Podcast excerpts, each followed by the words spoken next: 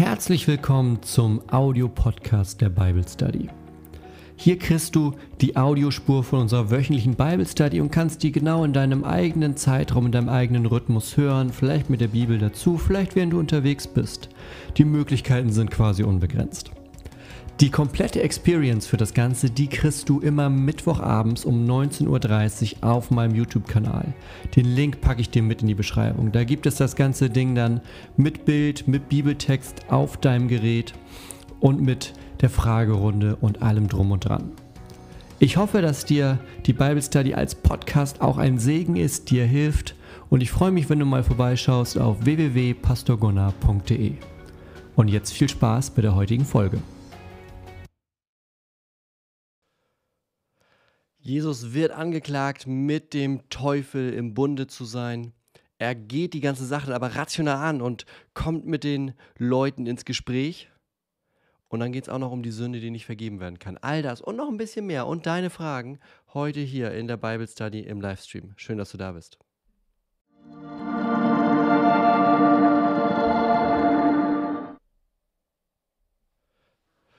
Leute, Leute, also ich glaub's gerade echt nicht. Ne? Ihr seid wirklich noch hier. Ne? 115 Leute sind gerade live. Wenn ich eine Viertelstunde zu spät komme, Wahnsinn. Ich danke euch. Technische, technische Dinge. So ist das manchmal. Ich hatte das hier zwischendurch einmal abgebaut, weil ich weiß nicht, ob ich es jemals erzählt habe. Dieses Zimmer, in dem ich sitze, das Studio, ist eigentlich streng genommen unser Gästezimmer. Beziehungsweise das war der Deal, den ich mit Anni gemacht habe. Ich habe gesagt, Anni, ich möchte ein Studio bauen. Und Anni so, hm, aber nur, wenn das auch gleichzeitig ein Gästezimmer sein kann. Und jetzt hatten wir Besuch letzte Woche. Das heißt, äh, das Gästezimmer war belegt über, übers Wochenende und ich musste hier alles abbauen. Das heißt, ich musste es heute auch wieder aufbauen und dann passten Dinge nicht so, wie sie wollten. Und hier bin ich. Also, Prost. Schön euch zu sehen. Wahnsinn. Toll. Toll, toll, toll. Ich freue mich. Und wir machen heute wieder ein Stückchen weiter mit unserer Bible Study im Markus-Evangelium und ich habe mich schon sehr, sehr gefreut den ganzen Tag. Schön, schön, schön. Also, ah, und kleine Randinfo noch. Heute ist mein erster Urlaubstag tatsächlich. Erster, sechster, erster Urlaubstag. Viele, viele Sachen heute. Erster Urlaubstag ist heute. Ähm, die, die Beatles haben, ich weiß nicht genau wann, 67 oder so, haben die äh, Sgt. Pepper's Lonely, Heart Club, Lonely Hearts Club Band rausgebracht am 1.6. Und ich bin sechs Jahre Pastor. 1.6.16. So, also, und jetzt Markus Evangelium. Wir haben ja beim letzten Mal, also letztes Mal war Frag den Pastor, aber das Mal davor, da haben wir so ein bisschen äh, gesprungen. Wir haben ja zwei Stücke gleichzeitig gemacht quasi. Ähm, und heute machen wir das Ding in der Mitte, weil ich springe mal einen Text, dann kannst du, dann kannst du sehen, was es ist.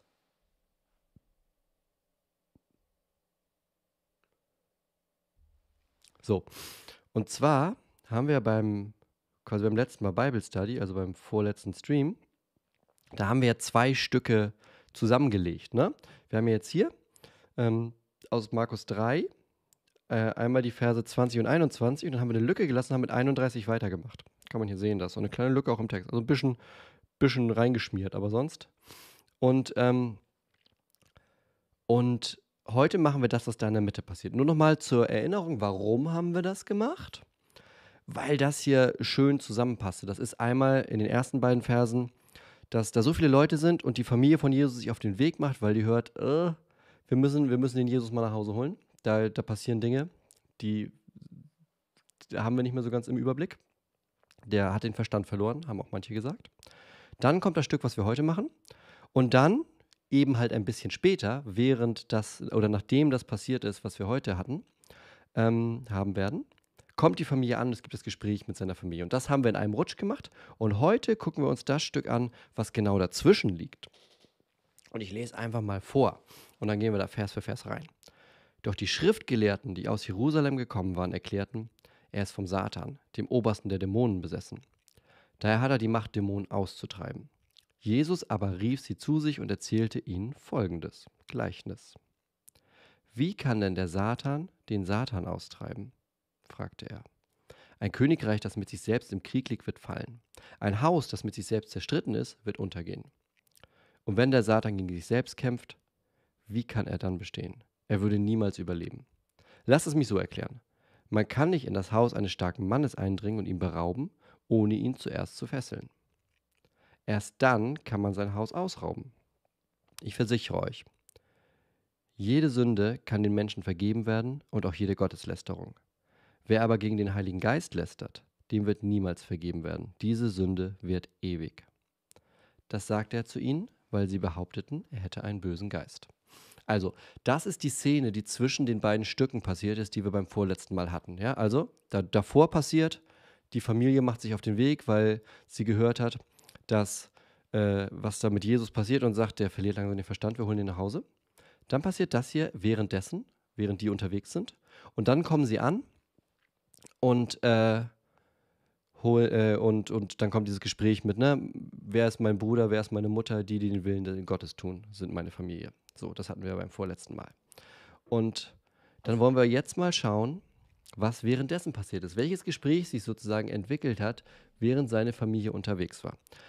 Das gucken wir uns jetzt an und wie immer, schreib deine Fragen in den Chat zu diesem Text oder zu anderen Dingen. Wir gucken uns danach erst die zum Text an und dann nochmal so ein paar andere. Schreib Fragen in den Chat, schreib Frage davor. Dann macht es das für mich leichter, das nachher zu finden. Also, legen wir mal los. Doch die Schriftgelehrten, die aus Jerusalem gekommen waren, erklärten. Da sehen wir schon zwei wunderbare Dinge. Einmal die Schriftgelehrten, das sind die Experten. Ne? Die sind uns schon ein paar Mal begegnet. Es gibt ja so bestimmte Gruppen im Neuen Testament, die immer mal wieder auftauchen. Und die Schriftgelehrten sind eine davon. Das sind quasi die Experten. Nochmal so ein Tüdelchen, weil wir nachher sehen werden, nicht alle Experten sind immer Experten. Und wo kommen die her? Aus Jerusalem. Und das finde ich spannend, weil was bedeutet das denn? Das bedeutet, das sind jetzt nicht so nicht die Dorfschriftgelehrten, das sind jetzt nicht so die Allerweltsschriftgelehrten, die man da irgendwie so hat, sondern das sind die, die aus der Hauptstadt kommen. Ja, das sind die Schriftgelehrten, die sozusagen die oberste, also es ist so wie wenn, wenn heute, wenn was läuft, es kommt extra einer aus Berlin, um mal zu gucken, was da los ist. So. Ja, also die kommen aus Jerusalem, aus der Hauptstadt. Und das bedeutet ja aber auch, die wissen, was da los ist. Das heißt, die überwachen das. Ja, es gibt da eine Form von, man, man merkt, was Jesus tut. Überwachung schreibe ich mal. Also nicht im Sinne von Überwachungsstaat, aber schon im Sinne von, die haben im Blick, was da passiert. Selbst irgendwo im hintersten ländlichen Flecken von ihrem Gebiet, da sehen die oder da kriegen die mit, was da so vor sich geht und schicken dann schon auch mal so einen Trupp Schriftgelehrte los, wenn das da zu sehr rund geht. Und das passiert hier heute, ja. Die Schriftgelehrten, die kommen. So, und was erklären die? Er ist vom Satan, dem Obersten der Dämonen, besessen. Und das heißt in manchen Übersetzungen anders. Da möchte ich ein, zwei Sätze zu sagen. Das ist, ähm, das hier ist die Neues Leben und ich habe überlegt in der Vorbereitung, ob ich heute eine andere nehme, weil in den allermeisten anderen, da steht das sozusagen wie in zwei Sätzen. Da steht quasi, da steht nicht, er ist vom Satan, dem Obersten der Dämonen besessen, sondern da steht eigentlich das Wort Beelzebul. Beelzebul. Und da steht dann meistens so ein Satz im Sinne von, er ist vom Satan, dem Obersten, er ist vom Bezebul besessen, vom, vom Obersten der Dämonen oder sowas. Ja, der, oder äh, ich kann mal gucken, was zum Beispiel die Schlachter sagt. Ich hatte es vorhin nochmal gelesen, ich habe es jetzt nur nicht mehr im Kopf. Da steht zum Beispiel. Bub, bub, bub, bub. Ne? Er hat den Beelzebul, also Schlachter 2000, ne? Hier, gut. Er hat den Beelzebul und durch den Obersten der Dämonen treibt er die Dämonen aus. Also das sind sozusagen zwei Sätze. Ähm, und hier ist es so, er ist vom Satan, dem Obersten der Dämonen, besessen. Wir sehen nachher, was, ähm, dass das jetzt nicht den ganz, ganz großen Unterschied macht, aber ich möchte was zu dem Wort Beelzebul sagen, weil das ja bei vielen von euch wahrscheinlich gerade in der Übersetzung steht. Das Besondere ist, es kommt nur im Neuen Testament vor, das Wort. Ja, nur Neues Testament. Satan gibt es auch im Alten Testament den Begriff. Und das ist aller Wahrscheinlichkeit nach, setzt sich das zusammen aus dem Wort Baal. Das ist so eine, äh, eine Gottheit, die im Alten Testament auftaucht. Ja, plus X. Und da ist man bei dem X sozusagen, ist man sich unsicher, was das X ist. Es könnte sein, das ist eine ja, gängige Übersetzung, dass dahinter Baal Sebub steht. Und das wäre Gott der Fliegen. Und das ist, also die, und das kommt daher, äh, mal Gott der Fliegen. Und das kommt zum Beispiel aus Zweite Könige. Eins, meine ich, ja. Zweite Könige 1. Ähm, das heißt, macht es aber ein bisschen schwierig, weil wir nicht so richtig äh, das Wort Beelzebul im Alten Testament finden. Aber wir finden sowas wie Baal-Zebub, was da auch schon, ne, als Gott der Fliegen, das ist natürlich nicht gut gemeint. Also das ist, nicht, das ist kein Name für Gott, also für den Gott Abrahams, sondern das meint einen falschen Gott in dem Moment. Und hier benutzt Jesus das Wort. So. Und sagt dann, äh, beziehungsweise die Schriftgelehrten sagen dann, dass er vom Satan, dem Obersten der Dämonen, besessen ist. Und daraus machen die eine Schlussfolgerung. Denn was bedeutet das in deren Logik? Das bedeutet in deren Logik, daher hat er die Macht, Dämonen auszutreiben. Also die sagen, das finde ich ganz spannend, die sagen, ja klar, Jesus treibt Dämonen aus. Also das finde ich witzig, weil die geben das ja damit zu. Die sagen ja, nee, nee, der, der treibt äh, Dämonen aus. Ja, aber er macht das ja, weil er selber von einem besessen ist. Also die sagen schon, dass was Jesus macht, das funktioniert. Die Frage ist, wo kommt es her? So, ne? Also, ähm, daher hat er die Macht, Dämonen auszutreiben. Das ist sozusagen der erste Schritt. Schreiben wir hier erstens Anklage. Die Anklage steht am Anfang. Ähm, und die Anklage ist, Jesus ist besessen.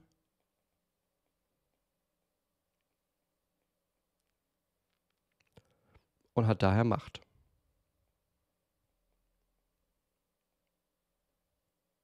Das ist die Anklage, die die Schriftgelehrten vorbringen.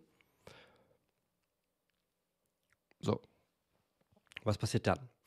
Das könnten ja, das könnte jetzt auf verschiedene Arten weitergehen. Jesus könnte sagen, ja, mit euch, das Gespräch ist offensichtlich zu Ende, ich gehe. Oder er könnte, ich weiß nicht was, tun, könnte sagen, ihr habt eh keine Ahnung. So. Und was macht er? 23, Jesus aber rief sie zu sich. Und das finde ich super. Er, er, ruft die Leute zu sich, also er fängt ein Gespräch an. Jesus sagt nicht, ich habe keine Ahnung oder ihr werdet sowieso nie verstehen oder geht auch wieder nach Hause, ja, sondern er, er ruft die zu sich. Jesus aber rief sie zu sich und erzählte ihnen folgendes Gleichnis. Das macht er ja nicht zum ersten Mal. Ne? Jesus erzählt ja gerne Gleichnisse. Gerade wenn er zu der größeren Volksmenge redet, dann benutzt er Gleichnis, bedeutet ja nichts anderes, als er benutzt eine Bildergeschichte, um etwas zu verdeutlichen. Das sehen wir ja gleich. Wir gucken uns die gleich an, die er macht. Jesus benutzt eine Bildergeschichte, um etwas zu verdeutlichen. Und das macht er ja ganz, ganz oft. Und das macht er hier auch. Ne? Er sucht das Gespräch und erzählt ein Gleichnis. So, das ist der zweite Teil. Also ne, eins ist die Anklage, zwei ist ähm, Gleichnis. Wie ist das Gleichnis? Streng genommen sind es zwei Bilder. Wir gucken uns mal das erste an. Wie kann denn der Satan den Satan austreiben? fragte er. Ein Königreich, das mit sich selbst im Krieg liegt, wird fallen. Ein Haus, das mit sich selbst zerstritten ist, wird untergehen. Und wenn der Satan gegen sich selbst kämpft, wie kann er dann bestehen? Er wird niemals überleben. Das ist das erste Bild. Und dann ne, lass, es mich, lass es mich so erklären, das ist das zweite. Das gucken wir uns gleich an. Also dieses erste Bild, was sagt Jesus? Er sagt, wie kann der Satan den Satan austreiben? Mit anderen Worten, was ihr hier sagt, liebe Schriftgelehrte, das ist lächerlich. ja, was ihr sagt, ist lächerlich. Wie, wie soll der Satan den Satan austreiben? Das ist der gleiche. Ja? Lächerlich, sagt er. Und dann hat er zwei, zwei Beispiele, die zeigen, warum sozusagen, wenn, wenn, die, wenn die gleichen gegeneinander kämpfen, warum das nichts Gutes sein kann. Also er sagt, ne, ein Königreich, das mit sich selbst im Krieg ist, also könnte man sich vielleicht vorstellen wie so ein Bürgerkrieg, der führt ja normalerweise nicht dazu, dass es dem Land danach besser geht, sondern Bürgerkrieg macht das Land im Normalfall kaputter, als es vorher war. Zum Beispiel Bürgerkrieg. Ja, ein, ein, ein, Königreich, das mit sich selbst, also Bürgerkrieg mit sich selbst im Krieg liegt, das wird fallen, das geht kaputt. So, weil, weil das innerhalb dieses Königreiches Krieg ist. So, das funktioniert nicht. So. Und das zweite Beispiel, ein Haus, das mit sich selbst zerstritten ist, wird untergehen. Und Haus kann hier tatsächlich sozusagen Haus im Sinne von Familie meinen. Kann aber auch äh, größer, sowas wie eine Dynastie meinen. Ne? Königshaus kennt man ja, das, den, den, den Begriff, das Königshaus. Also es kann auch in so eine Richtung gehen. Ja, ein, eine Dynastie, ein Königshaus, eine, eine große Familie, ein, etwas, was, was eigentlich Bestand hat. Wenn das mit sich selbst im, im, im Kampf liegt, dann geht das unter. Wenn das mit sich selbst zerstritten ist, dann geht es kaputt. So, das sind, und dann sagt er, ja, und, und ne, denk nochmal nach. Und wenn der Satan gegen sich selbst kämpft, wie kann er dann bestehen? Also er sagt, Leute, wie, wie, wieso, wieso stellen wir so eine dämonischen Geschichten fest, wenn eigentlich der Satan gegen sich selbst kämpft? Der, der, der wäre doch schon am Ende mit dem Ganzen.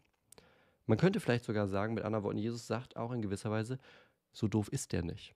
Ja, also er nimmt das nicht auf die leichte Schulter, das finde ich auch interessant. Jesus nimmt das Ganze nicht auf die leichte Schulter und sagt, ach, ich bin nicht von Dämonen besessen, gibt's sowieso nicht, hört doch auf, Leute. Sondern er sagt, nee, nee, so doof ist der nicht. Ja, so doof ist der nicht. Der gibt nicht, also der, der Dämon gibt nicht mir Macht, damit ich Dämonen austreibe. Wozu würde das denn führen? Das ist doch gar nicht das Ziel dessen, ja? Sondern der Satan, Dämonen, die haben das Ziel, Sachen kaputt zu machen. Die wollen Menschen von Gott wegbringen, die wollen Menschen zerstören, Beziehungen zerstören. Und dann gibt er doch nicht mir Macht, um Dämonen auszutreiben, die das tun, was er will. Ja? Das funktioniert nicht.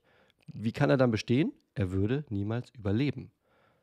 Das ist so die, die, diese, erste, diese erste Pointe, die Jesus hat. Ja?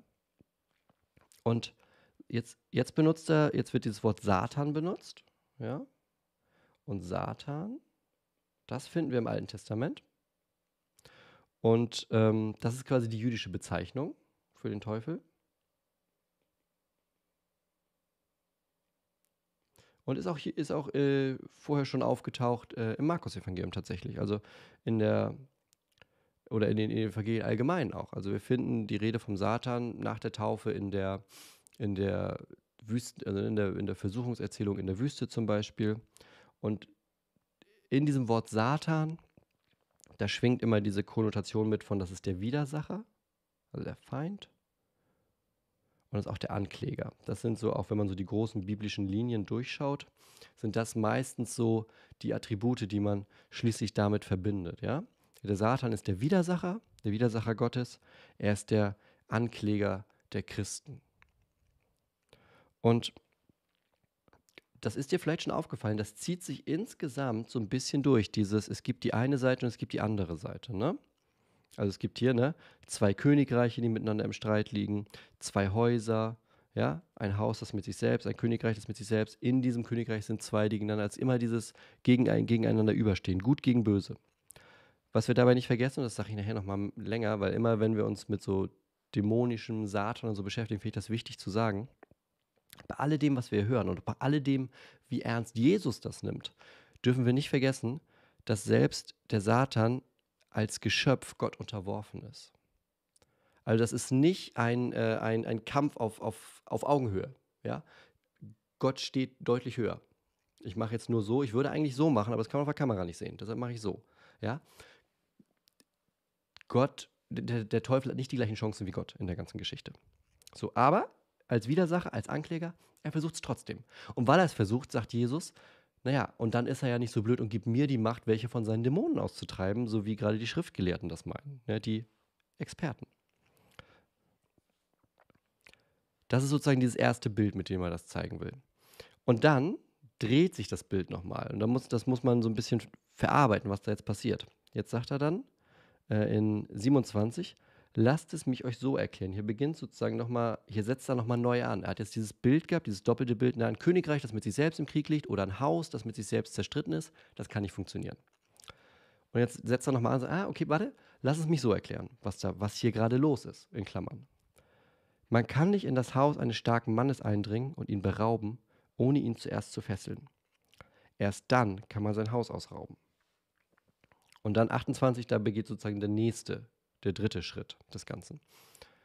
Und hier dreht sich dieses Bild nämlich. Das ist ganz spannend. Das Haus war ja oben und das Königreich, das ist ja sozusagen, steht ja für die, für die böse Seite. Ne? Der, der, der Teufel sein Reich steht im Krieg miteinander, das macht keinen Sinn, sagt Jesus.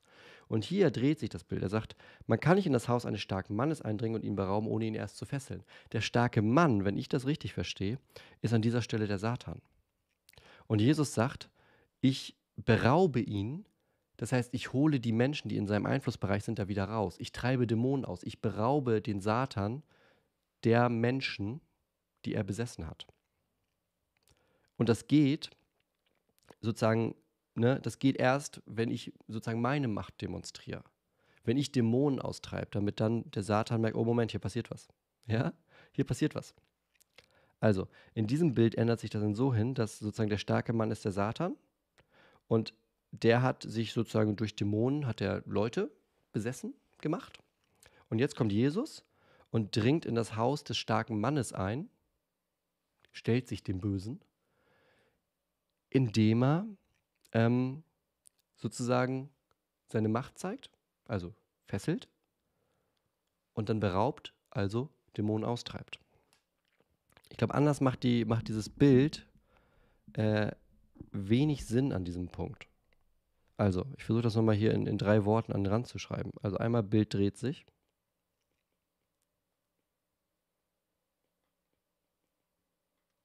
Und zwar erstens, starker Mann gleich Satan. Und zweitens, Jesus raubt Menschen aus seiner Macht. Das passiert hier. Mit diesen beiden, ähm, ja, mit diesen beiden Ideen, mit diesen beiden Illustrationen, Bildern, Gleichnissen will Jesus den Schriftgelehrten klar machen, was hier eigentlich gerade passiert. Also die klagen ihn an und sagen, du stehst mit dem Teufel im Bunde, deshalb kannst du die Sachen machen, die du machst. Und Jesus versucht, und das finde ich total spannend, auf einer rationalen Ebene, weil die Schriftgelehrten sind eigentlich rationale Leute. Ja? Schriftgelehrte, das sind Leute, die nachdenken, die benutzen im Normalfall ihren Kopf.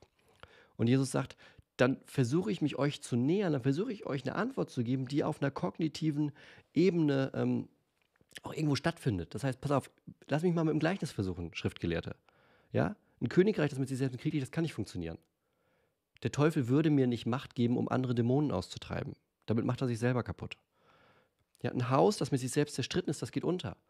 Der, der Satan will doch nicht untergehen, Schriftgelehrte. Ja? Der würde mir doch nicht Macht geben über Dämonen, um die zu vertreiben, weil er dabei ja ständig Schaden nehmen würde. Was hier passiert, ja, also lasst es mich, Vers 27, lasst es mich euch so erklären. Was hier passiert ist, dass ich in das Haus dieses starken Bösen eindringe und ihm die Menschen raube, die er gefangen genommen hat. Im, im Griechischen ähm, ist Haus ausrauben tatsächlich noch gegenständlicher gemeint, also im Sinne von Hausrat wegnehmen. Ähm, also ne, der Teufel sieht Menschen nicht als Individuen, nicht als Person, sondern einfach nur als, als Gegenstände, die er sich schnappt, die besessen sind. Und Jesus kommt in das Haus dieses starken Mannes und schwächt ihn und nimmt ihm die wieder weg, indem er die Dämonen austreibt. Also Jesus sagt, ich kämpfe hier gegen das Böse, ich tue was Gutes. Und ihr kommt und behauptet, ich stehe mit dem Bösen im Bunde. Leute, irgendwas passt hier nicht zusammen. Und jetzt kommt sozusagen die Quintessenz des Ganzen. Ihr merkt, das ist ein dichter Text und vielleicht merkt ihr jetzt auch, warum ich den so ein bisschen rausgeklammert habe aus den beiden anderen Stücken vom letzten Mal. Denn jetzt kommt noch als dritter Stück, ne, wir hatten erstens die Anklage, wir haben zweitens dieses Gleichnis, wo Jesus sich auf rationaler Ebene den Schriftgelehrten nähert und sagt, ich, ich, ich versuche euch klarzumachen, was hier passiert. Ich schicke euch nicht einfach weg. Ich lache euch nicht aus. Ich möchte euch das erklären. Und dann, jetzt Vers 28 folgende, ich versichere euch, da setzt er zum dritten Mal an, ja? Ich versichere euch, jede Sünde, kann den Menschen vergeben werden und auch jede Gotteslästerung. Das ist erstmal ein Statement, ne? Das ist erstmal ein Statement. Jede Sünde kann vergeben werden. Jeder kann um Vergebung bitten. Mit anderen Worten, Gottes Gnade ist groß. Ja? Jede Sünde kann vergeben werden. Es gibt keine Sünde, die so groß ist, sagt Jesus, dass, ähm, dass Gott sagt, oh ja gut, da sind jetzt auch irgendwie mir die Hände gebunden. Also, also bis dahin konnte ich dir vergeben, aber da hast du dem, also da hast du dem Ding jetzt echt die Krone aufgesetzt, mein Lieber. Nee, Jesus sagt, ich versichere euch, jede Sünde kann den Menschen vergeben werden. Ich glaube, Amen, ich sage euch, steht sogar im, im, im Urtext. Ne? Also nochmal so ähm, ver verstärkend. Jede Sünde kann vergeben werden. Auch jede Gotteslästerung kann vergeben werden. 29. Wer aber gegen den Heiligen Geist lästert, dem wird niemals vergeben werden. Diese Sünde wird ewig. Und dieser Vers, zusammen mit noch zwei, drei anderen, zum Beispiel, ähm, kann man das noch sehen? Ja. Zum Beispiel 1. Johannes 5, da geht es um die unvergebbare Sünde. Und Hebräer 6, da geht es auch um die Sünde, die nicht vergeben werden kann.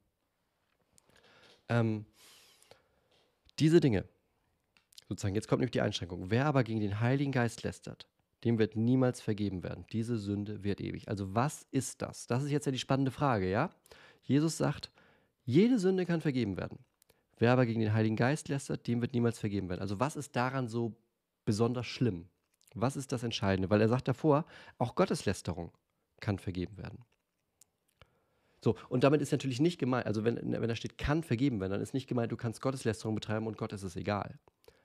Aber du kannst, es kann Gotteslästerung in deinem Leben gegeben haben und du kommst danach sozusagen zum Glauben oder zu Sinnen und tust Buße dafür. Und dann wird das vergeben. Ja, das ist der Weg. Was hier, glaube ich, und damit bin ich in der, in der Kirchen- und Theologiegeschichte nicht ganz alleine, gemeint ist in 29, also gegen den Heiligen Geist zu lästern, die Sünde gegen den Heiligen Geist heißt es auch manchmal, das meint Folgendes. Das meint, wenn man, wenn, wenn ein Mensch vom Geist überzeugt ist, also wenn jemand zum Glauben kommt, wenn der Heilige Geist ihm Glauben schenkt, wenn der sein Herz öffnet, wenn, wenn, wenn da sozusagen eine Erkenntnis da ist, Jesus ist der Retter, Jesus ist der Heiland, Jesus ist der Messias, Jesus ist Gottes Sohn, Jesus ist Gott, ja? Und wenn man dann willentlich, wissentlich gegen diese geistgeschenkte Wahrheit lästert, man könnte auch mit anderen, man könnte auch sagen mit anderen Worten, ähm, quasi ein gewollter Abfall vom Glauben. Da sagt Jesus, das ist sozusagen die Linie. Also sozusagen, das ist so ein bisschen auch die Frage, wie weit kann man gehen oder wo kann man sagen, nur ist, Achtung, Achtung, nur wird es wirklich gefährlich. Was nicht bedeuten soll, bei den kleinen Sünden drücken wir mal zwei Augen zu und ist ja egal. Sünde ist Sünde so. Aber Jesus sagt, es gibt einen Punkt, der ist anders als ich habe mal gelogen. Ja? Der ist was anderes. Weil hier sozusagen geht es um mehr. Hier geht es darum, dass das Ganze auf dem Spiel steht. Weil ein Mensch, der vom Heiligen Geist erfüllt, vom Heiligen Geist mit Glauben, mit Hoffnung ausgestattet ist, sich willentlich gegen diese Wahrheit stellt, gegen diese Wahrheit lästert. Ähm, ich, das ist die Frage, wie ich das, äh, wie ich das hier in, in ein paar Worten reinkriege. Das Schöne ist ja, dass es das Video dazu gibt, wo ich sage. Also ich schreibe mal hier willentlich. Meine Handschrift wird nicht besser, je weiter nach unten ich auf der Seite komme. Gegen vom Geist geoffenbarte Wahrheit lästern. Ähm, mit anderen Worten, ach, und dann kommt noch der Satz hinterher, das sagt er zu ihnen, weil sie behaupteten, er hätte, er habe einen bösen Geist. Jetzt ist die Frage, sind die Schriftgelehrten überhaupt in so einer Position? Das ist die, die Frage, die, die ich ganz spannend finde daran jetzt noch im Nachhinein. Sind die Schriftgelehrten überhaupt in der Position? Also können die Schriftgelehrten in diesem Moment gegen den Heiligen Geist lästern? Weil in der Logik würde das bedeuten, die Schriftgelehrten verstehen, wer Jesus ist. Ähm, die Schriftgelehrten verstehen, wer Jesus ist und sagen trotzdem, der ist von dem Dämon, ähm, der ist von dem Dämon besessen. Das würde so verstehe ich das an dieser Stelle, würde unter die Kategorie fallen, der Heilige Geist hat ihn offenbart, wer Jesus ist. Und sie sagen, der ist vom Dämon besessen. man könnte aber natürlich auch sagen, das sind die Schriftgelehrten, die halten Jesus, ja klar, okay, der, ne, der treibt Dämonen aus, das sehen wir und das funktioniert, das sehen wir. Aber das ist doch nicht der Messias. Sondern die meinen wirklich, dass der von einem Dämon besessen ist und daher seine Macht hat. Dann, so verstehe ich das, würde das in diesem Moment tatsächlich nicht greifen. Nun muss man im Kopf behalten, dass Jesus an diesem Moment wahrscheinlich auch zu anderen Leuten spricht, die rundherum stehen. Das ist auch eine gewiss, in gewisser Weise eine allgemeine Warnung. Ja, weil normalerweise immer, wenn er in Gleichnissen spricht, spricht er zu größeren Mengen von Leuten. Ähm, das heißt, vermutlich redet er auch hier zu mehreren und sagt, guckt, wo sozusagen die Grenze erreicht ist. Lästert nicht wissentlich gegen das, was Gott euch im, im Glauben offenbart hat. Ja? Also er sagt, es gibt einen Unterschied zwischen, du siehst, wie ich einen Dämon austreibe und hältst mich für einen Spinner, weil du keinen Glauben hast. Und ähm, du hast ähm, durch den Glauben erfahren, wer ich bin und lässt das dann dagegen. Ich glaube, da strukturiert sich der Text so ein bisschen. Ja? Also die Schriftgelehrten erkennen, dass Jesus besonders ist, sehen darin aber eigentlich die Verbindung zum Teufel. Jesus will sie, und das finde ich cool, Jesus will sie trotzdem gewinnen, ja? Er sagt nicht, ach, ihr habt keine Ahnung, haut ab, sondern er redet mit ihnen und versucht ihnen zu erklären, was da passiert. Er sagt, nee, nee, ich bin nicht mit dem Teufel im Bunde, ich kämpfe gegen den und ich befreie die Leute aus seinem Haus. Er, er, er, begegnet denen mit Verstand, weil er weiß, Schriftgelehrte, denen begegne ich am besten auf einer Verstandesebene, weil so ticken die. Und am Schluss steht dann in diesem dritten Stück nochmal diese Warnung, geht bei dem Ganzen nicht zu weit. Ja? Wenn du Jesus als Retter durch den Heiligen Geist empfangen hast, dann ist es ein Punkt, hinter den du nicht wieder zurücktreten solltest. In kurz quasi. Ich kann mir vorstellen, da kommen ganz viele Fragen zu, das vermute ich. Und ich trinke mal einen Schluck und dann, ups, muss ich mal anders hinsetzen und dann schauen wir uns die auch mal an. Äh, so, wir springen mal zu den Fragen.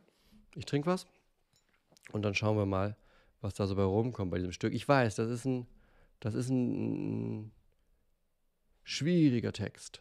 Schwieriger Text. Ähm, und da ist einiges los drin. Aber umso wichtiger, dass wir uns den anschauen. Ja? Wir, wir sollen ja nicht vor schwierigen Texten uns verstecken. Überhaupt nicht. Sondern wir versuchen sozusagen mit dem, mit dem Gesamt dessen, was wir aus der Bibel haben, was wir über Gott gelernt haben, was wir über Jesus gelernt haben, wie er, wie er reagiert, wie er mit Menschen umgeht, was er von sich, was er von Gott erzählt, versuchen wir sozusagen Licht in auch so Texte, die auf den ersten Blick erstmal schwieriger sind. Vielleicht sogar auf den zweiten Blick. So ähm, versuchen wir aber trotzdem gemeinsam da ein bisschen Licht reinzubringen.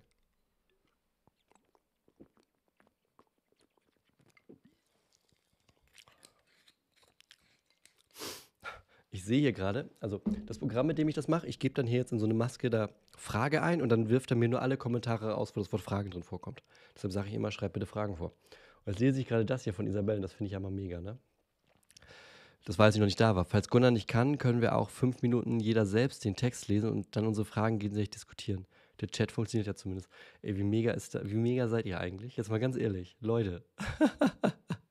Wahnsinn. Also Isabel, ich, ich bin trotzdem froh, dass ich gekommen bin, du vielleicht auch ein bisschen, aber wahnsinnig, richtig tolle Idee. Das freut mich tierisch. Also wirklich cool. Richtig cool. Ach Leute, ihr seid gut. Ihr seid gut. So, Ann-Christine fragt, oder Anne-Christine, wie verhält es sich, wenn ein Mensch wieder dem Heiligen Geist Gott lästert, bevor er Jesus annimmt? Ja, das hatte ich ja eben so zum Schluss. Eben die Frage, fallen die Schriftgelehrten an diesem Moment überhaupt unter dieses ganze Ding? Also wissen die, wer Jesus ist? Haben die theoretisch den, das, das Wissen oder diese diese Vorform des Glaubens, vielleicht also Wissen, also vielleicht Glauben ohne Bekenntnis in diesem Moment. Ähm, oder haben die das gar nicht und die sehen wirklich Jesus und sagen, nee, nee, der ist von dem Dämon besessen, der ist mit dem Teufel im Bunde, das ist die Erklärung fertig. Von daher würde ich sagen, diese, diese ähm, Lästerung, diese Sünde gegen den Heiligen Geist, die kann nur jemand begehen, der glaubt. Ja? Jemand, der nicht glaubt, der kann gegen den Heiligen Geist lästern, der kann gegen das lästern, was, ähm, was der Heilige Geist ihm offenbart an göttlicher Wahrheit.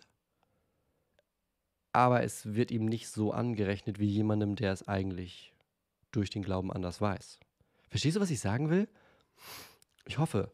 Ähm, also sozusagen, das ist quasi, ja, vielleicht kann man das auch so ein bisschen übertiteln mit Geschenk des Glaubens und Verantwortung des Glaubens. Ja, das Geschenk des Glaubens birgt ja auch eine Verantwortung des Glaubens in sich. Vielleicht ist das auch so ein bisschen, vielleicht so ein, so ein, so ein Weg, über den man nachdenken könnte. Wenn ich das Geschenk des Glaubens habe, wenn Gott mir Glauben schenkt, wenn ich, wenn ich glauben kann, wenn ich glauben darf, wenn ich im, im Verstand, in der Seele, im Herz realisiere, wer Gott ist, was Jesus für mich getan hat, dann hat das natürlich auch eine gewisse Verantwortung mit sich, wie ich damit umgehe. Ja? Vielleicht ist das eine Möglichkeit. Petra fragt, wer es spät zum Glauben findet und ernsthaft auch seine früher gemachte Gottesleistung bereut, kann dem nicht doch vergeben. Ja, ja, das fällt wieder unter die Kategorie. Ne? Wir müssen uns, ich, ich springe nochmal in den Text, nicht vergessen, was Jesus davor gesagt hat. Jesus hat gesagt, Vers 28, ich versichere euch, jede Sünde kann dem Mensch vergeben werden, auch jede Gotteslästerung. Und das meint alle Sünde, die vor dem zum Glauben kommen gemacht werden. Das meint auch die Sünden, die als äh, die gemacht werden von jemandem, der glaubt. Also hier wird nicht gesagt, auch nicht wer gegen den Heiligen Geist lästert, dem wird niemals vergeben werden. Da wird, wird nicht gesagt, wenn du als Christ sündigst, bist du raus. Ja? Christen sündigen. Newsflash vielleicht, aber Christen sündigen. Luther hat gesagt, ich bin Gerechter und Sünder zugleich. Und die Sünden, die werden vergeben, wenn wir uns damit vor Gott stellen. Ja? Die Sünde gegen den Heiligen Geist ist aber was anderes. Das ist dieser sozusagen bewusste Schritt weg von Gott, der Abfall vom Glauben. Da geht es sozusagen um alles. Da geht es nicht darum, ich habe einen Fehler gemacht. Und da muss ich vorsichtig sein, weil ich bin nicht so der Freund davon, sozusagen Sünden so als, als ähm, ne, habe ich halt einen Fehler gemacht. So, eine Sünde ist was anderes als einen Fehler machen. Man kann Fehler machen, die keine Sünden sind. Ja? Hm. Also in der Matheaufgabe, in der Mathearbeit, eine Aufgabe falsch zu machen, ist ein Fehler, ist aber keine Sünde. So. Ähm, deshalb, so. Aber es, es gibt sozusagen die Sünde, die die bewusste Abwendung von Gott ist. Der bewusste Abfall, das bewusste Abschließen mit dem Glauben. Und da sagt Jesus, wenn du weißt, wer ich bin, wenn du weißt, was ich tue, wenn du weißt, was ich getan habe, wenn du weißt, wie deine Beziehung zu Gott durch mich ist, sein kann, und du dich bewusst wissentlich davon abwendest, dann ist das was anderes als ich bin im Glauben, bin an einer Stelle gefallen, aber Buße getan und bin meinen Weg weitergegangen. Das ist ein Unterschied, sagt Jesus. So, und wieder was anderes ist es, und das war ja deine Frage, Petra. Wie ist es mit jemandem, der sozusagen in der Reihenfolge wäre das ja hier, der Gotteslästerung macht und dann zum Glauben kommt. Dem wird vergeben. Das sagt Jesus, ja. Jede Sünde kann vergeben werden.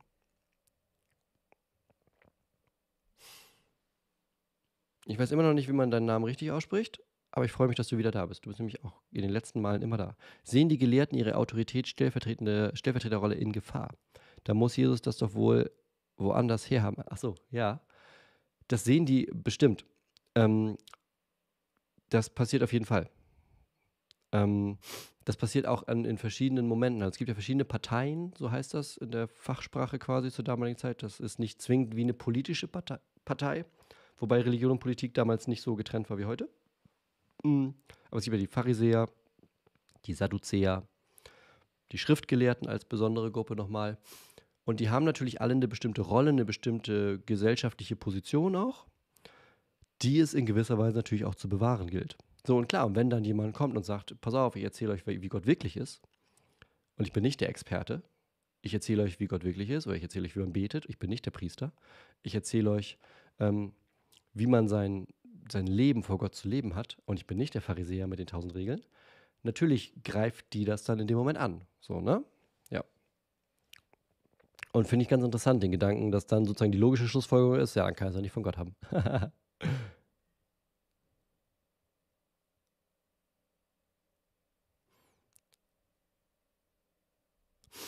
Waren die Schriftgelehrten nicht fertig mit ihren Lehren oder waren sie offen für neue Informationen? Ähm, jein. Also ich denke in einem bestimmten Rahmen immer.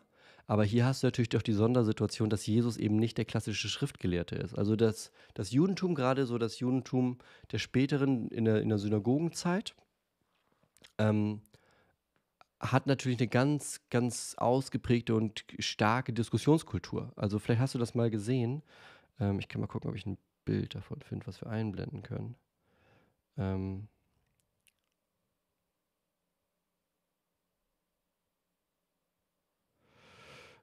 warte mal. So. Äh, Google Bilder. Äh, jo. Uh, nehmen das hier.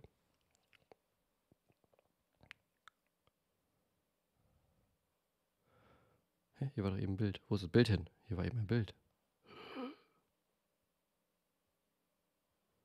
Wo ist das Bild? Ah nee, das sind ja die Texte. Ich will, ich will nicht die Texte, ich will das Bild. Ich führe so ein kleines Selbstgespräch gerade. Wir haben es aber gleich. Äh, bup, bup, bup. Müssen wir das hier. Äh, chip.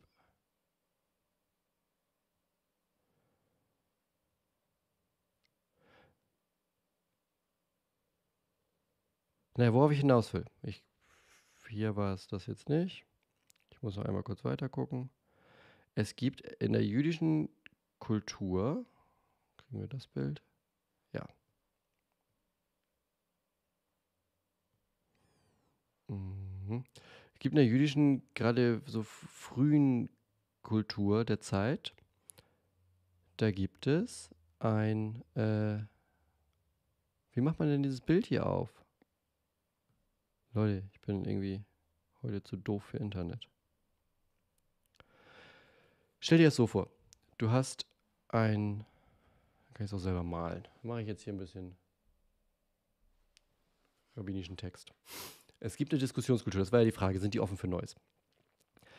Ähm, Talmud, Midrash, da ist es so, du hast in der Mitte ein Stück Bibeltext, also in Hebräisch. So, da hast du Bibeltext und dann hast du Rabbi 1, der sagt da was zu. Dann hast du Rabbi 2, der sagt da was zu. Hast du Rabbi 3, der sagt da auch was zu. Hast du Rabbi 4, der sagt da was zu. Und es gibt ganze Bücher, die sind wirklich voll sozusagen mit einem Stück Bibel in der Mitte und den Meinungen, den Auslegungen von verschiedenen rabbinischen Schulen rundherum, die dann eben sozusagen versuchen zu erklären, was da steht, aber vor allem das sozusagen praktisch aufs Leben anzuwenden. Und ähm, das heißt, die sind natürlich schon in gewisser Weise offen für neue Informationen. Nun muss man natürlich aber an dieser Stelle merken, wo kommt das her? Naja, das ist halt dieser Wanderprediger, der Wunder tut, der Menschen heilt, der den Sabbat nicht so richtig hält zwischendrin. Und von dem langsam Leute anfangen zu sagen, ich habe das Gefühl, das ist Gott. So, da sind die, kennt man vielleicht auch selber, je nachdem, wo die Information herkommt, sind die nicht mehr so ganz offen für Informationen. Ja. Genau. Also.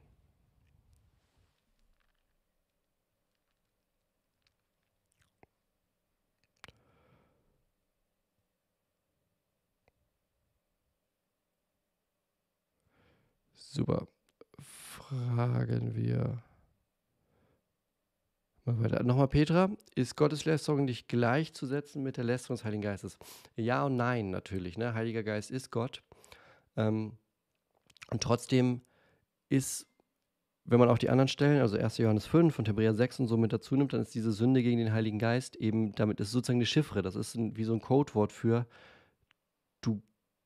hast eigentlich den Glauben, du kennst den Glauben, du hast erfahren, was das bedeutet und wendest dich bewusst davon ab. Ja? Frage zu Vers 28. Was mache ich aber, wenn ich nicht die Gelegenheit bekomme, einen anderen Menschen um Vergebung zu bitten? Ähm, wir springen nochmal in den Text, damit wir den Vers nochmal vor Augen haben. 28. Ich versichere euch, jede Sünde kann dem Menschen vergeben werden und auch jede Gotteslästerung. Ähm, in erster Linie ist mit Sündenvergebung tatsächlich gemeint, dass Gott die Sünden vergibt an dieser Stelle. Und ich finde es aber cool, dass du diesen Aspekt mit reinbringst, Markus, weil wir haben es ja manchmal ähm, sozusagen, kann, kann man ja auch verleitet dazu sein. Ne? Also man, man, man sündigt gegen jemanden, bittet Gott um Vergebung und ist durch mit dem Thema. Der logische Schritt wäre ja aber danach zu dem anderen auch hinzugehen und um Vergebung zu bitten. Ähm, wenn jetzt eine Situation kommt, Mensch A sündigt gegen Mensch B. Mensch A kommt dann aber trotzdem zu dem Punkt, dass er Gott um Vergebung bittet, will dann zu Mensch B, stellt fest, oh, der ist verstorben. Dann ist die Vergebung, die er von Gott bekommt, ähm, nicht hinfällig, weil Gott schaut ja das Herz von Mensch A an und sieht, der ist wirklich, das ist jetzt nicht gelogen, sondern der ist wirklich, der will, der, der, der bittet um Vergebung, es tut ihm wirklich leid. So. Das scheitert dann nicht daran, dass Mensch B, ähm, in, wie in diesem von mir ausgedachten Beispiel, nicht mehr am Leben ist. Schade ist es natürlich trotzdem. Ja? Aber daran hängt es in dem Moment nicht. Aber ich finde es gut, dass du diesen Punkt nochmal mal reinbringst, weil wir dürfen nicht vergessen, ja, wir bitten Gott um Vergebung, selbst wenn wir anderen Menschen wehtun, weil wir tun einem Geschöpf Gottes weh. Und trotzdem ist es aber auch unsere Pflicht der Nächstenliebe, Vergebung, Versöhnung mit dem anderen Menschen zu suchen. Ja, also es gehört äh, zusammen.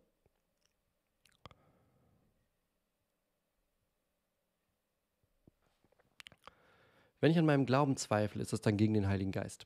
Zweifel ist nicht Sünde gegen den Heiligen Geist. Zweifel ist äh, findet in verschiedenen Lebensphasen immer wieder statt.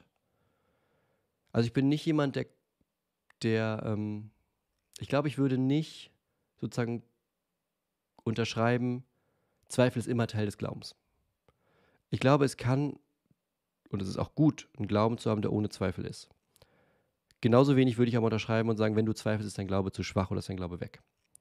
Aber ich glaube, wir sollten uns mit Zweifeln nicht zufrieden geben. Ich glaube, Zweifel sind immer Momente, die uns idealerweise anspornen, mehr dem Glauben nachzugehen. Weil wir in diesem Bereich, welcher es auch immer sein mag jetzt, wo wir zweifeln, meistens ist es ja nicht das große Ganze, sondern vielleicht ein Teil oder so, dass wir dem mehr nachgehen und da eine Sicherheit suchen.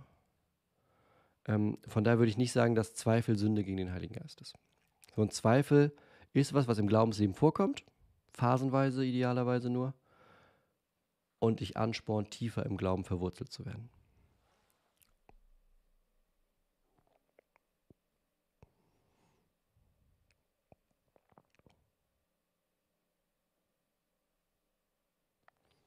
Schauen wir mal weiter.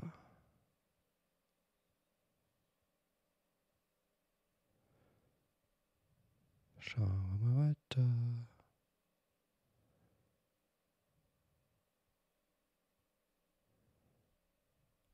Christi oh, nicht eingeblendet.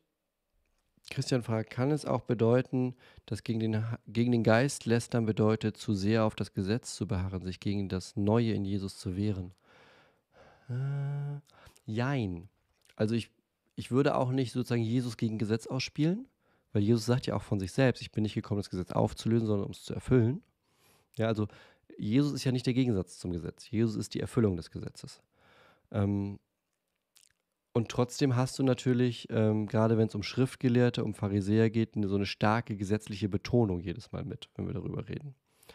Ähm, und, und bei Jesus auf der anderen Seite genauso sozusagen diesen, diesen neuen Zugang zu Gott. Von daher, ähm,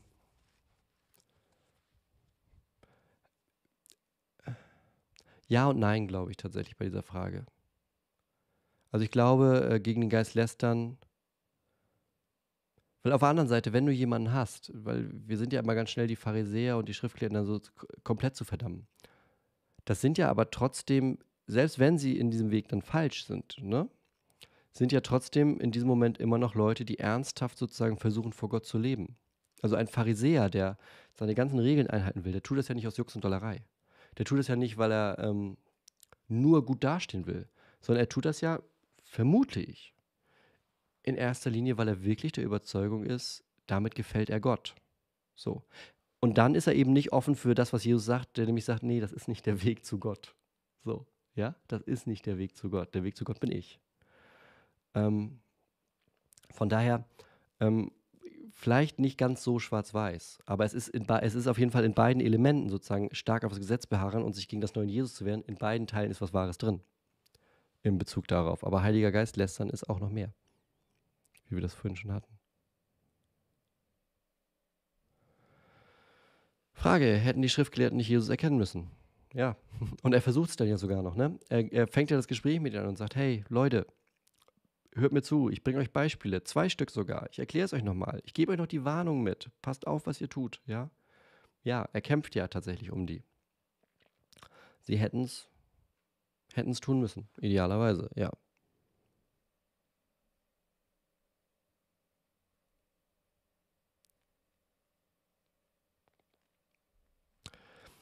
Frage, praktisch auf das Leben anwenden. Bedeutet das nicht, dass die Aussagen in der Bibel jeweils zeitgemäß neu gedeutet werden sollen? Ähm, bezieht sich wahrscheinlich auf das, was ich vorhin gesagt habe mit den Rabbinern, ne? praktisch auf das Leben anwenden.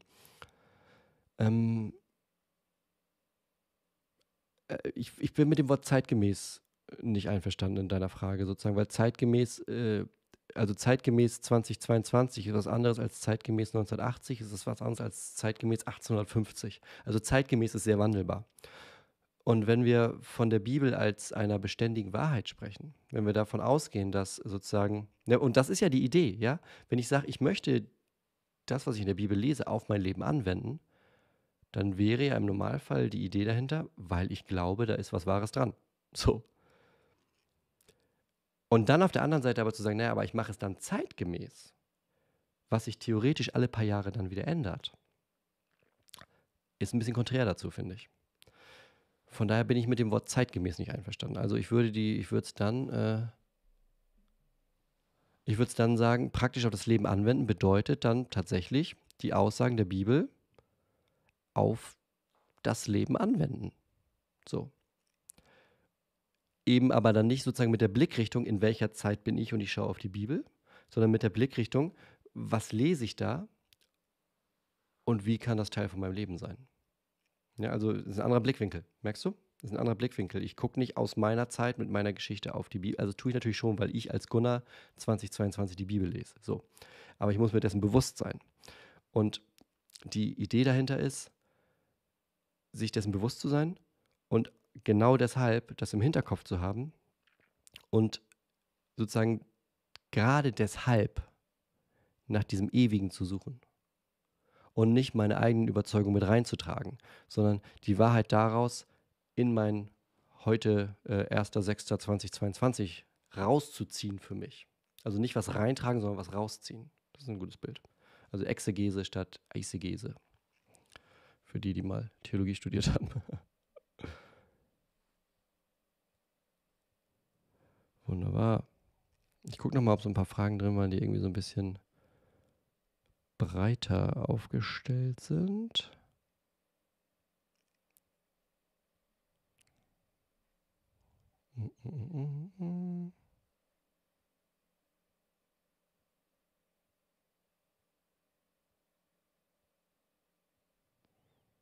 Die Frage verstehe ich nicht, vielleicht muss noch einen Satz mehr zu sagen. Bestätigung im Alter, kommt das vor, diskret oder mit Tamtam -Tam im Rahmen üblicher Konfirmation?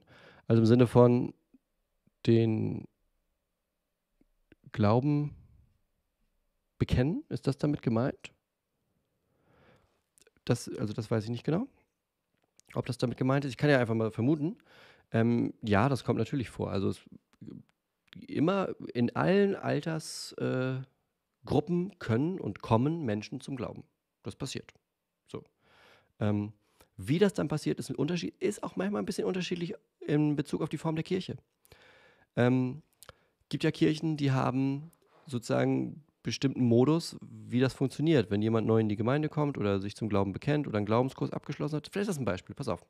Wir haben hier bei uns, abgesehen jetzt von Corona, ähm, haben wir immer Anfang des Jahres Glaubenskurse gemacht. Und die Glaubenskurse enden damit, dass alle, die den abschließen, dann in dem, am Sonntag, der dann kommt, in dem Gottesdienst, ähm, was daraus erzählen und dann ihren Glauben bekennen. Teilweise mit eigenen Worten, teilweise mit einem Gebet oder mit dem Glaubensbekenntnis oder, oder, oder. Aber die stehen vorne in der Kirche, ne, da wo ich sonst auch immer stehe, und bekennen ihren Glauben. Ähm, und das wäre ja sozusagen ein in gewisser Weise organisierter Rahmen. Es kommt bei uns jetzt nicht standardmäßig vor, dass in irgendeinem Sonntagsgottesdienst jemand kommt und sagt, kann ich heute mal nach vorne kommen, meinen Glauben bekennen? Das passiert bei uns nicht so. Ähm, von daher, also ja, es passiert, aber es ist auch immer die Frage, welchen Rahmen gibt es dafür. Ich glaube, das ist, und das ist halt gemeindeabhängig. Und wahrscheinlich, und das ist so ein Gedanke, der mir kommt, wahrscheinlich müsste man als Gemeinde viel stärker dafür offen sein, viel stärker den Raum dafür bieten, auch in einem Gottesdienst, ähm, dass Menschen ähm, ihren Glauben bekennen. Und nicht im Sinne von, naja, er hat seinen Glauben bekannt, sondern im Sinne von, die anderen können sehen, was das macht. Also vielleicht ist Glauben bekennen dann das falsche Wort, sondern eher Zeugnis geben ist das richtige Wort eigentlich.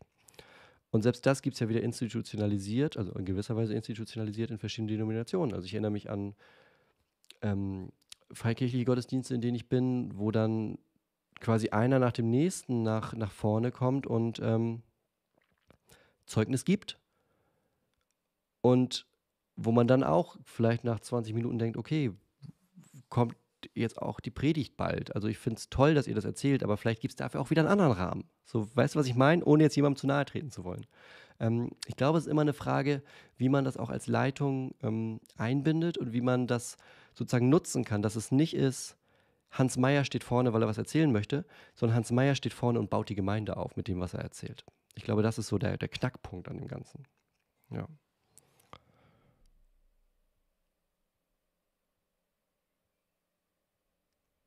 Ah, Hagen, mein Lieber. So, Hagen, keine Frage, aber Hagen sagt für Elisabeth, guter Tipp, sich mit lutherischer Theologie zu befassen, pflichtig bei. Tischgespräche Podcast äh, mit Malte und Knut, egal in welcher Podcast-Dings du bist, äh, Spotify oder wo auch immer du Podcast hörst, noch heute Abend suchst du nach Tischgespräche und hörst dir da Folgen an. Ähm, wenn du im englischen Raum unterwegs bist, da gibt es einen, der heißt äh, Thinking Fellows. Ähm, auch äh, ein schöner. Und die beiden sehr, sehr zu empfehlen. Und wenn du äh, Tischgespräche hörst und so und du jetzt heute darauf aufmerksam gemacht wurdest von Hagen und jetzt durch den Erzählen von mir, dann schreib Malte und Knut eine Mail und sag, Mensch, wir haben in der Bible Study von Gunnar, haben wir das gehört, Hagen war auch da. Toll, was ihr macht. Schöne Grüße. Miss C fragt, wenn man im Alter dement oder sonst wie geistig verwirrt wird und dann flucht, lästert und so weiter, was für Folgen hat das? Oder berücksichtigt Gott die geistige Unzurechnungsfähigkeit? Ähm ja, also ich überlege nicht, weil ich überlege, was Gott macht, sondern ich überlege, weil ich überlege, wie ich die Antwort formuliere. Und zwar, ähm ja, natürlich ähm, berücksichtige das. Also ich sage mal, wenn ich das berücksichtigen kann. Nicht immer so, wie ich will, aber Beispiel, ich habe ja auch durch zum Beispiel Arbeit in Altenheimen oder so, habe ich auch mit Menschen zu tun, die dement werden. Und da gibt es alles von, ähm, man führt das gleiche Gespräch viermal, weil es immer wieder von vorne anfängt, bis hin zu, ähm, es wird einfach alles weniger, bis hin zu, man wird beleidigt. Also das passiert mir auch jetzt nicht regelmäßig, aber ich bin auch schon angeschrien worden und beschimpft worden und so. Ähm, und im ersten Moment ist es natürlich komisch. Und im zweiten Moment weißt du dann aber, wahrscheinlich meint er oder sie das gerade nicht so. Und wenn ich das denken kann, dann kann Gott das viel mehr denken, weil der in unser Herz schaut. So, also ähm, Gott macht, äh, wenn, wenn er bei, bei solchen Dingen, Gott schaut uns Menschen jeden Einzelnen individuell an. Ja? Also klar, die Sünde gegen den Heiligen Geist, weil es darum heute ging, die Sünde gegen den Heiligen Geist ist eine allgemeine Sache. Also ein Abfall vom Glauben, das ist Abfall vom Glauben. So, das ist jetzt nicht irgendwie individuell gelöst am Ende des Tages. Aber natürlich guckt Gott individuell in jedes Leben rein, was da los ist. Und wenn jetzt zum Beispiel Demenz äh, dazu zum Beispiel drin ist, ja, dann, na klar, ist das, ist das berücksichtigt. Genau. Schön, schön, schön. Ich mache noch einmal stumpf Werbung freue mich, wenn ihr den Kanal abonniert und die Glocke drückt. oh, guck mal, 1.6. Ne? Ich habe aufgelesen. Die Beatles haben äh, Sgt. Pepper's Lonely Hearts Club Band rausgebracht. Äh, ich habe meinen ersten Urlaubstag. Ich bin 1.6.2016, seitdem bin ich Pastor. Und dieser Kanal hat, ja, nicht seit dem 1.6., aber ich glaube seit gestern oder vorgestern, über 20.000 Abonnenten. Und ich bin ganz großartig dankbar, dass äh, ihr Teil davon seid. Falls nicht, heute noch abonnieren. Äh, das finde ich wirklich genial. Das, und auch, was ich zum Beispiel, das war heute wieder so ein geniales Beispiel. Weißt du, ich komme Viertelstunde zu spät und ihr lauft nicht einfach weg, sondern unterhaltet euch, weil Community entsteht, weil Gemeinschaft entsteht, weil Menschen sich versammeln. Und das ist das Schöne. Und das hat man daran gemerkt. Die Menschen versammeln sich nicht um Gunnar, sondern die versammeln sich um die Bibel. Und das finde ich das Großartige daran. Also ganz, ganz, ganz, ganz, ganz, ganz, ganz, ganz vielen Dank, dass du dabei bist. Das freut mich wirklich sehr. Und tatsächlich bewegen wir uns damit jetzt auch schon so ein bisschen auf das Ende von heute zu. Ne? Wir sind ja um eine Viertelstunde verschoben, jetzt ist es gleich Viertel vor neun. Das heißt, wir beten jetzt noch und dann freue ich mich, wenn wir uns äh, dieses Mal wiedersehen. Dann halb acht. also, wunderbar. Lass uns mal beten. Gott, ich danke dir für diesen Abend. Ich danke dir für alle, die hier sind, auch wenn ich zu spät gekommen bin. Du bist nämlich immer rechtzeitig und das ist das Großartige. Du bist immer zur richtigen Zeit am richtigen Ort. Und ich bitte dich, dass du uns segnest für alles, was vor uns liegt, für alle Herausforderungen, für alle Entscheidungen, für alle Gespräche, für all das, wo wir auf deinen Beistand, auf deine Leitung, auf deine Weisheit hoffen. Stärke du uns und stärke du uns auch in so Bibeltexten, in so Fragen, die uns dann echt manchmal schwierig vorkommen wie heute. Da bitte ich dich, öffne du uns immer wieder dein Wort neu, lass da Licht auch auf Stellen scheinen, die uns manchmal so ein bisschen im Finsteren vorkommen und hilf uns, dich jeden Tag, jedes Mal ein bisschen mehr kennenzulernen, zu verstehen und im Glauben zu wachsen. Und wir beten gemeinsam, Vater unser im Himmel, geheiligt werde dein Name, dein Reich komme, dein Wille geschehe, wie im Himmel, so auf Erden. Unser tägliches Brot gib uns heute und vergib uns unsere Schuld, wie auch wir vergeben unseren Schuldigern. Und führe uns nicht in Versuchung, sondern erlöse uns von dem Bösen.